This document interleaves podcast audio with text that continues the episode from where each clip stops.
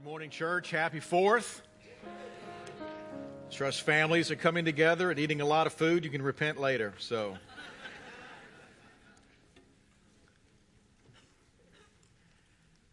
how many of you are finding yourself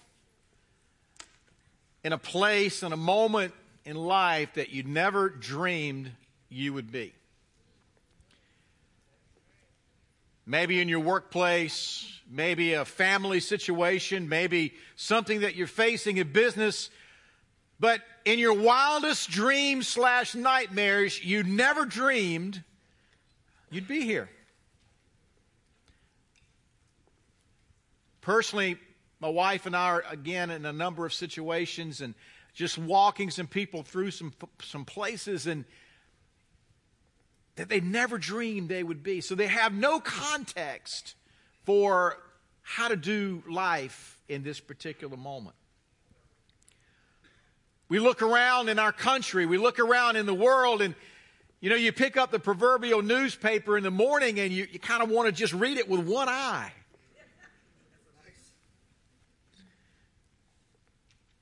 And we're amazed at the world in which we live in all of a sudden. Last week, I spoke a message entitled, We Need a Bigger Boat. The need for fresh revelation and the reality of a bigger God who is above and above and beyond and on the throne and everything that's going on. God is sovereign over it. Aren't you glad of that? But you know, even in that ark of God's presence, His protection, His covering, even in that ark, there's still floods that are out there. Today, I want to reference another movie. How many of you remember The Wizard of Oz when it was in black and white? Okay, now you know you just seriously dated yourself, right? So you remember the flying monkeys before they were colorized. You remember the flying monkeys when they were in black and white. You remember the black and white nightmares that you had of the flying monkeys. Some people say, Do you dream in color? Not in that one. I dream black and white flying monkeys, I'm telling you. And this was before CG and before Spielberg and before everything. But I tell you, man, those, those flying monkeys, they scared the bejeebers out of me. Still, I'm almost 60 years old. They still bug me a little bit. But you know, they're iconic lines from movies. And as we looked at one last week, we need a bigger boat. There's an iconic line that's come out of The Wizard of Oz, and it's simply, We're not in Kansas anymore. I mean, talk about something that is in the culture. We are not in Kansas anymore. Well, we're not. And very much like Dorothy, Dorothy did not do anything wrong. There was, there was nothing about her lifestyle. There was no overt sin. There was nothing that caused that tornado to come and hit her family home. And yet, Dorothy, because she lived there, she was affected, was she not? You see, this is what happens. Scripture says it rains on the what? The just and the. There we go. And so, you know, just because that you're in the right place and living right, it doesn't mean that the tornado might not hit your house. It doesn't mean the rains won't come and the tides won't rise. And yet, Dorothy, when she woke up in her dream, things were familiar but very weird. I mean, all of a sudden now we got relatives who are like tin men and animals and straw. I mean, I mean, it's just like they look familiar, but they're not quite. And, and it's, it's like she was in an altered, a parallel universe, an altered reality in her dream slash coma. She just found herself in these bizarre surroundings all of a sudden. A foreign place. Some folks say what we're experiencing, at least in the U.S., is God's judgment. Perhaps. But remember that there have been many, many points in history that God could have taken a people out. And we can look and we just see, well, there's a rising tide of this, that, and the other. Why doesn't God be God and just come do his thing? Well, because as we learned last week, he's slow to anger. Very glad. That means you and I are here today. I also mean God has a sense of humor.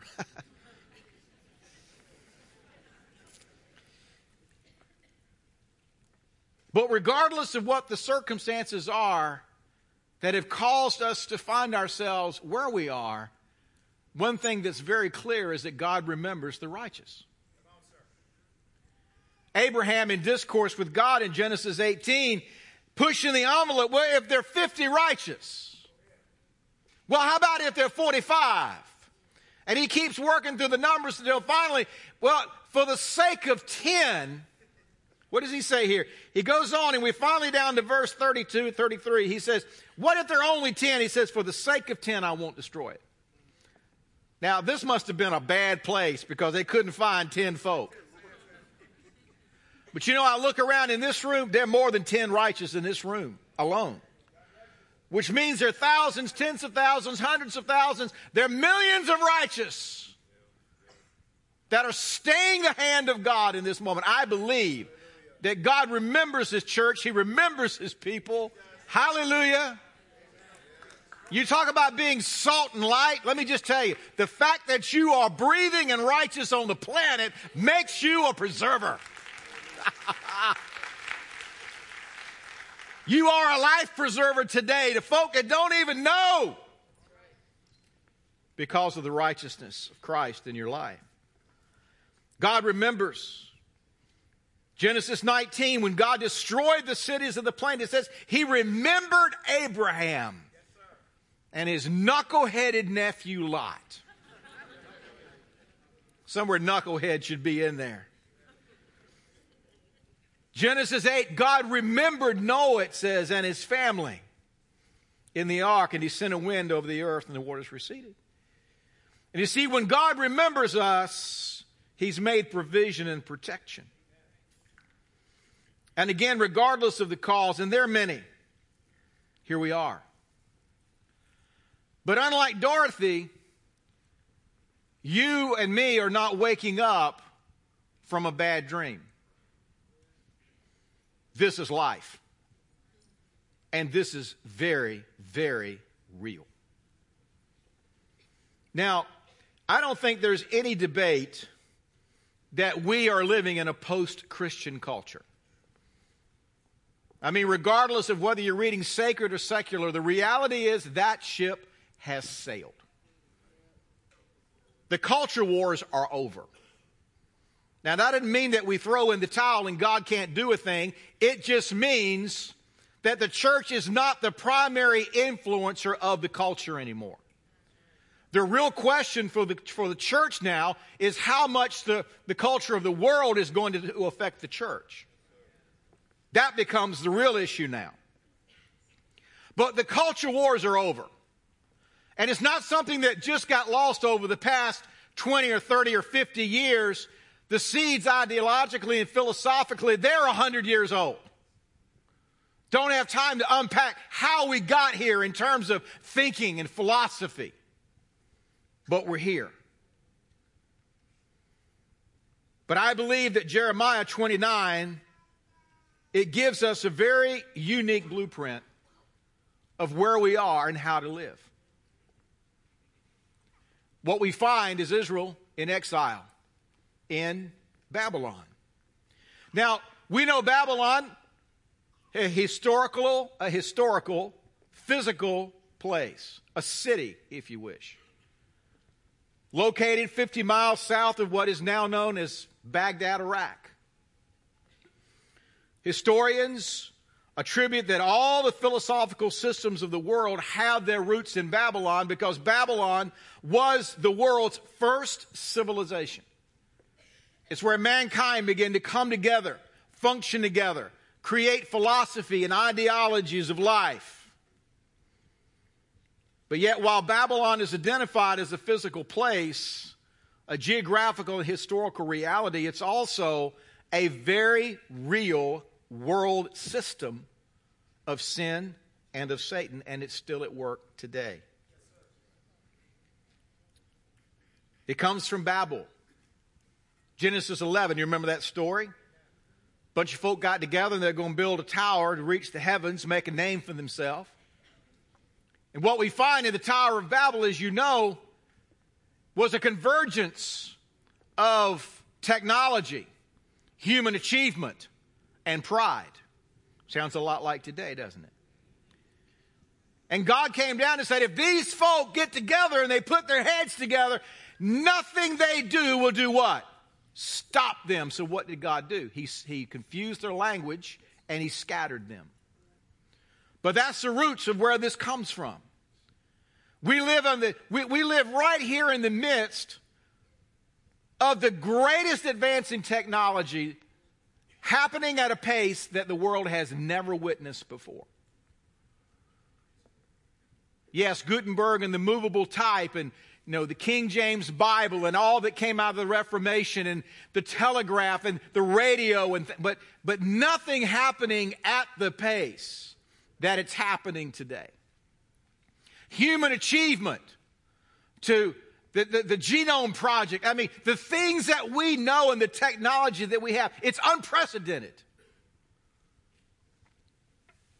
And yet, that system is very much in operation. Revelation chapter 18 talks about Babylon.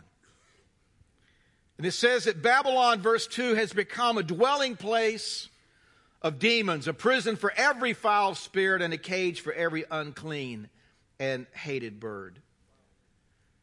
You know, we live in a culture today that, for the most part, is a defiled culture. Would you agree with that? And there's only a short step between being continually defiled and being demonized. So, what do you mean demonized? Demons aren't real. Oh, yeah, they are. They're the hands and feet of the devil on the planet. And they're very much in operation on the planet today. Now, like everything else, God has defeated Satan and everything Satan has. We just have to appropriate that victory. But here we are. G.K. Chesterton, an early 20th century writer and theologian, he said this The opposite of a belief in God is not a belief in nothing, it's a belief in anything. And is that belief in anything that creates a vacuum where, quite frankly, the demonic can get pulled into that moment. And we read the news today, and I talked last week, I used a phrase, creative evil. I mean, just this week you pick up the news, and we're not just talking about suicide bombers in an airport, but we're talking about the pain that families can inflict upon one another, and you just, you can't even believe it. And you realize there has to be demonic inspiration and instigation for that kind of evil to occur. This is not something that folks are just sitting around thinking up. There's got to be some help.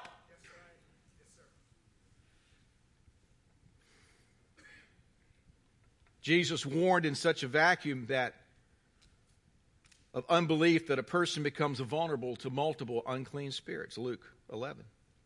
Babylon represents the demonic, but also the economic. Again, Revelation 18 the merchants of the earth will weep and mourn over her, for no one buys their merchandise anymore. The Hebrew word there, the Greek word for merchants, refers to a global economy, wholesalers, things that are done en masse.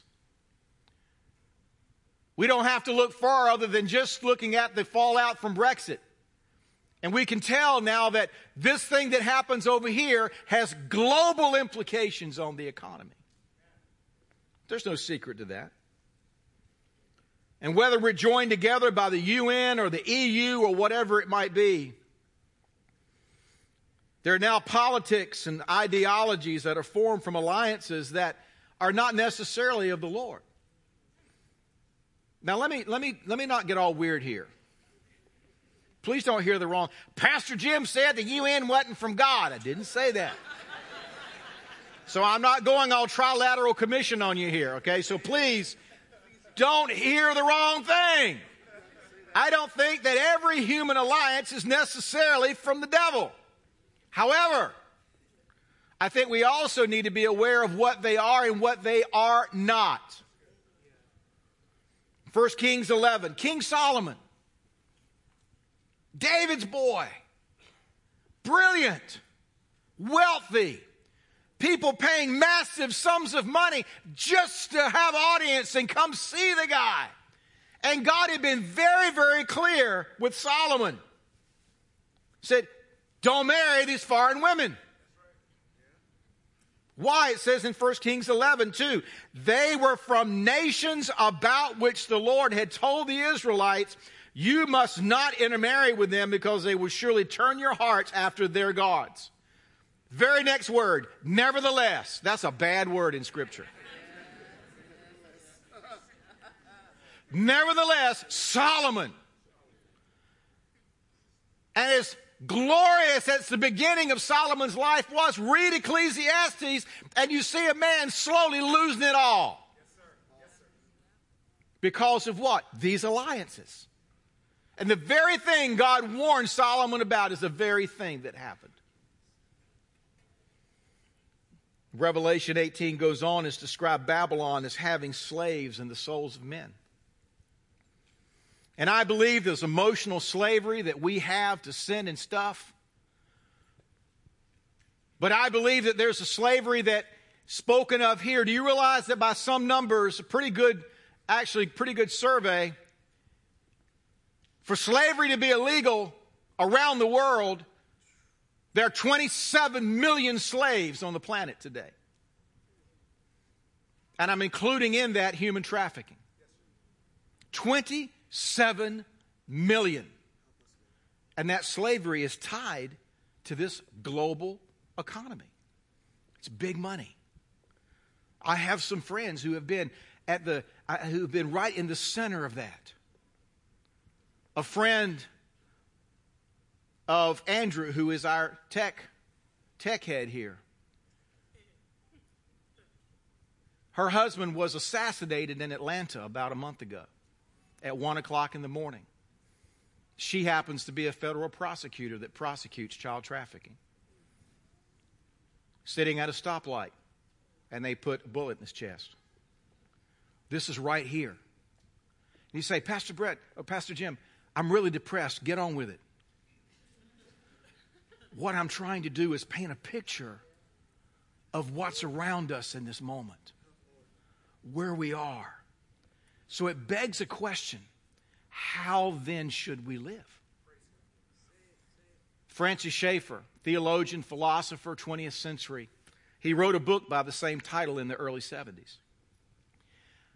And he portended in this book based on thought, based on philosophy, based on legislation, where things were headed, he would almost have thought this man were a prophet from heaven, is that all of the things that he and a man named C. Everett Koop, who was the Surgeon General at the time, all of the things that they predicted have all come to pass. Fascinating. So it begs the question then for you and me how then should we live? You see, I believe that we have not only biblical precedent, but we have the only real hope for living in this moment. You and I possess that hope. Jeremiah 29, let's look at this together. Verse 4. We quote some of Jeremiah, we love parts of Jeremiah 29. Come on, everybody. For I know the plans I have for you, says the Lord, plans for a hope and woo! Yeah. I mean, we love it. It's a little bit like when Prayer Jabez came out a while back. Anybody remember Prayer Jabez? You could buy that right. You could buy that at Sheetz. You know what I'm saying? Pay for your gas, get your cinnamon rolls, and get your Prayer Jabez all laid out there together. Everybody wanted me some Prayer Jabez. And there are parts of Jeremiah, we just love that part. We just don't want to read this first part. So let's read it. Verse 4. This is what God says to all those, watch this, I carried into exile from Jerusalem to Babylon. Uh oh. Doesn't say the devil did it. Doesn't say they were driven out. Doesn't say that they left on their own accord. On accord. God says, I carried them. Whoa. The purposes of God. Read on. Build houses, settle down, plant and eat, marry, have sons, daughters, find wives for your sons, give your daughters into marriage so that they too can have sons and daughters, increase in number. Don't decrease. Seek the peace and prosperity of that city. Pray to the Lord because if it prospers, you will prosper. And this is what the Lord says Don't let the prophets and diviners among you deceive you. Don't listen to the dreams you encourage them to have.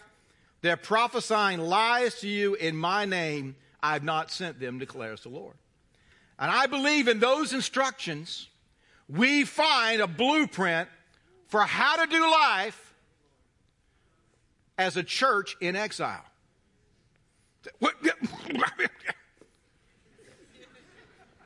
Sounds like a tough phrase, but look around you. And God has not left us alone. Once again, I will never leave you nor forsake you. But inasmuch as God gives us His presence, God also gives us a blueprint of how to navigate a moment like this. The first is build. Now, of course, here it literally means build houses. All the realtors and title people and all of the everybody, mortgage everybody gets happy about that. Yeah, build a house.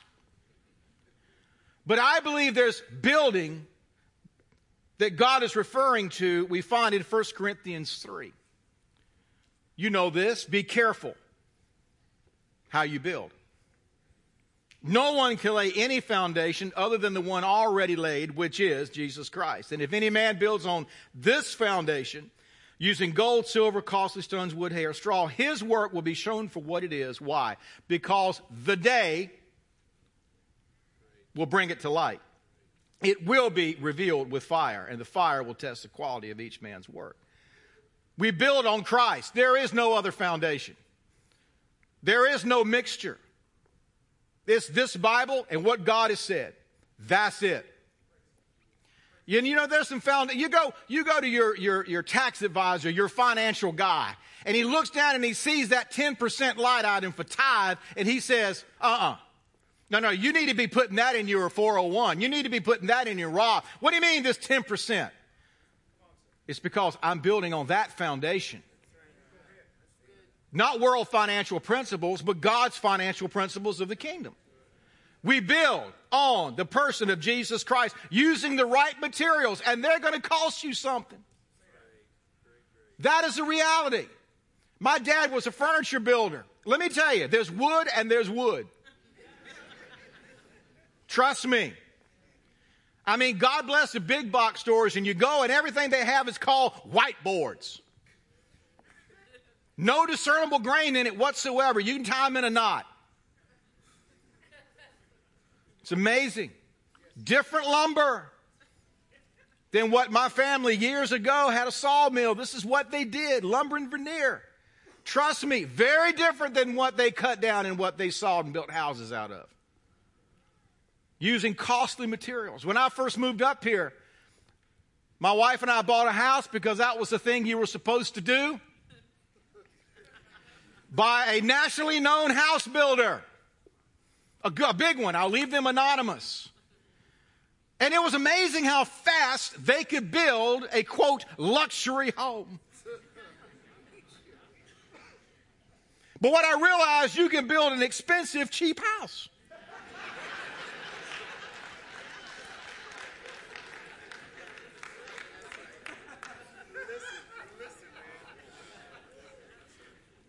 But they're covered. They got a guarantee. And so after the first 30 days, if it hasn't fallen down, you show them the big problems. But then they'd say, we'll come back in a year. Just get some blue tape and everywhere there's a problem, just put some blue tape on it. Anybody been blue taped here? I'm just, there we go. All right. Let me just tell you, it looked like it looked like a, a herd, a flock, a gaggle of blue butterflies had descended in my home. Blue everywhere.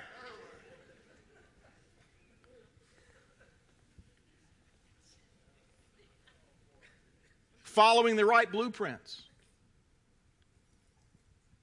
You don't just start tacking lumber together. God has a plan for how it's supposed to work. with the right help. That says, I'm supposed to be building. Yeah, but you're going to need some help with that building. Trust me. You get 20 feet up in the air and you're trying to put a roof joist up there by yourself, somebody going to die. Going to be you. And I don't care how much craftsman you think you are, how strong you think you are, what you think you know about a little something, eventually you're going to have to have somebody say, Would you hold the other end of this? Would you help me with this? It's an amazing thing that we get out there and we value our individualism so much in our country that we don't think we're supposed to be together. We don't think we're supposed to be the church. We don't need one. Let me just tell you something. You need one another. You may not know it yet, but you do. Say, oh, Pastor Jim, I don't have time for all this. Sunday morning, maybe a Wednesday night once a month, but, and small, you got to be kidding on this small group. I've got things to do other than being in church. Yeah, what? I mean, seriously. Because it's in small group where you get to experience community, where you learn how to do life together. Mm, you ain't got it yet and understanding that whatever you build is going to get tested. I'm spending too much time on this. Now, the day speaks, of course, to that moment we stand before Christ and we find out what we packed that's going to survive the trip. But let me just tell you, there are fires of this life that will test what you're continually building. Building inspectors are constantly coming in and say, uh uh-uh, uh this ain't going to work right here. And God will come in, He will burn it down kick it over, knock it down, shake it, and find out how good your construction is. He's called us to build. Secondly, he said, settle down. Settle down. We live in the most mobile society in history. Folk move every three years. And I realize that there's some need for that. I got it. But it wasn't that many generations ago that you were you were on the farm and you know you married Sally Lou and y'all just let me just did they just added a room to the house?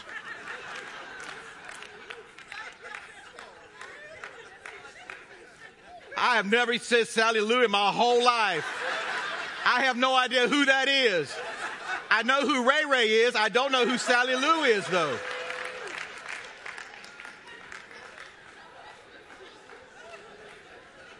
I'm sorry.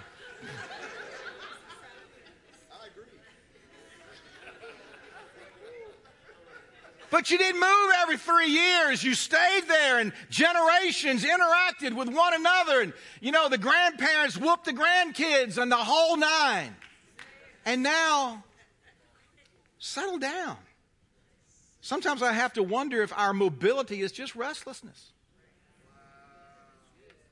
Rather than being driven by economic reality, is it just some kind of wanderlust born out of fear or ungratefulness? Plant and eat. Again, a sign of settling down. Praise the Lord that I, my wife and I did the gardening thing for some horrible seasons of our life. We did the gardening thing, we did the chicken thing, we did the whole.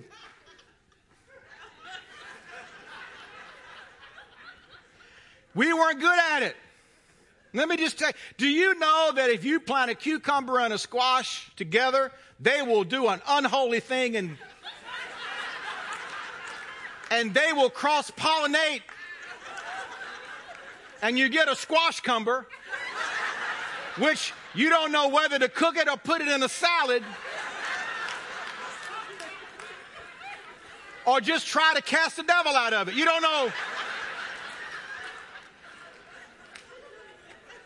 It's because it's unnatural. It's unnatural. It's not what God intended to happen.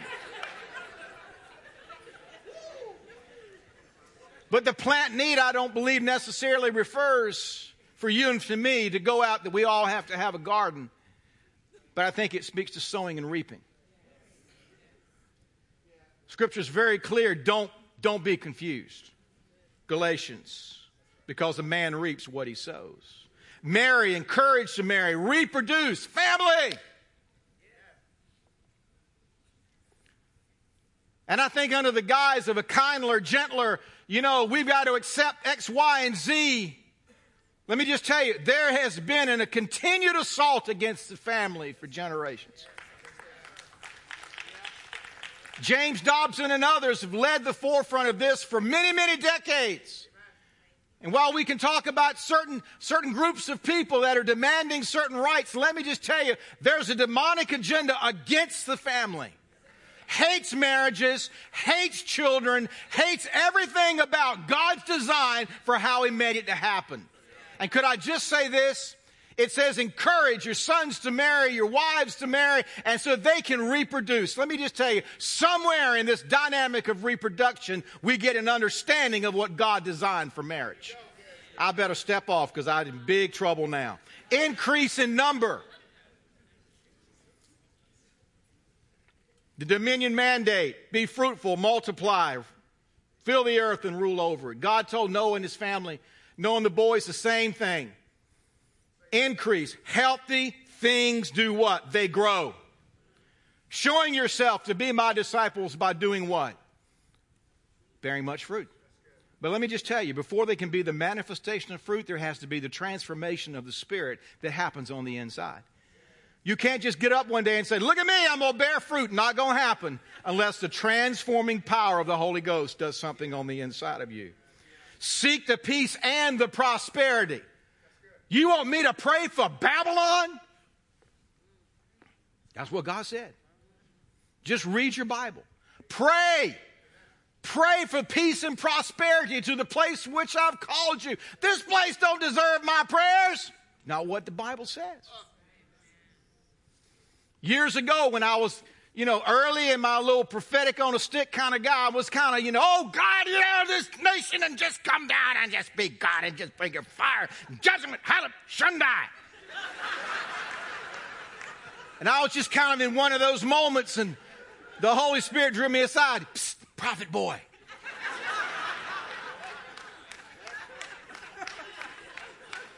Psst, prophet boy. Your children live here. God bless this nation. For the sake of the righteous ten, would you not be God? Bless this nation, my children and their children. A place of security and safety. Let me just tell you, you look around, all of a sudden it changes. First Timothy, pray. All kinds of prayers for those in authority. I don't like him. Doesn't matter if you like him or not. Or her. Makes no difference. The Bible says to pray. You pray for this nation regardless of the condition it's in. You pray for those in authority regardless of whether they're red state or blue state orientation. It doesn't matter. And then be careful to whom you're listening. Jeremiah 28, there was a prophet named Hananiah. He said, Listen, forget Jeremiah and all this. Let me tell you, y- y'all going to be out of here in two years. It's going to be all right. Seriously, going to be okay. Forget this whole 70 year thing. And God came to Hananiah and said, You know what you've done? Rather than a wooden yoke, you have replaced it with an iron yoke. Now, listen to me. There are a lot of hope peddlers out there. False hope is an iron yoke. Listen to me carefully. You see, we understand that hope is not some entity, hope is a person.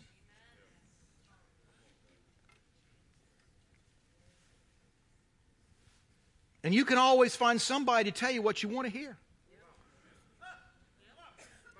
I can eventually go find a chunky doctor that tells me I'm good.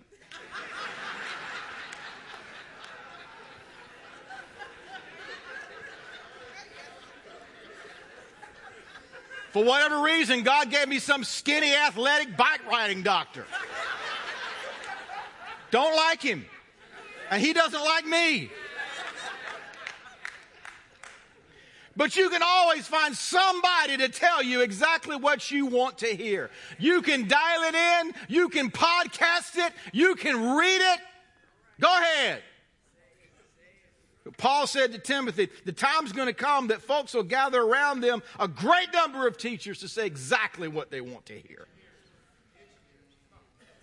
But Romans 15 says, May the God of hope, may the God of hope fill you with all joy. Let me just tell you, Fox and CNN can't fill you with all joy. The prognosticators can't fill you with all joy. Dr. Phil and Oprah can't fill you with all joy.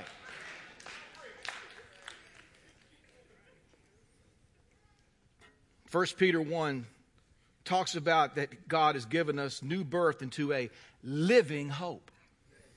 Hope is alive. It lives. And that living hope comes as a result of the resurrection of Christ from the dead and into an inheritance for you and me that can never spoil or fade. Let me close with this. You know, we read Jeremiah and we get happy about that part. Now, when 70 years are up, I'll do all this X, Y, and Z. We love that. I will come to you and fulfill my gracious promise to bring you back to this place. And, you know, as, as Christians, we've developed all kinds of exit strategies called eschatology. How is God going to pull the plug on this thing? Am I going to meet him in the sky? Ah, ah! Is he going is, is he going left behind me before things get bad or after things get bad or you know how's all that going to work? Pre-trib, post-trib. Pastor Brett and I are both pan-tribbers. It'll all pan out. Be all right. But rather than a specific, how do I get out of this thing? Could we look at John, Jeremiah 29 10 in the context of eternity? I'll come to you and fulfill my promise to bring you back to this place. Do you know what that means for you and for me as new covenant believers? When Jesus said, I am going before you to prepare a place.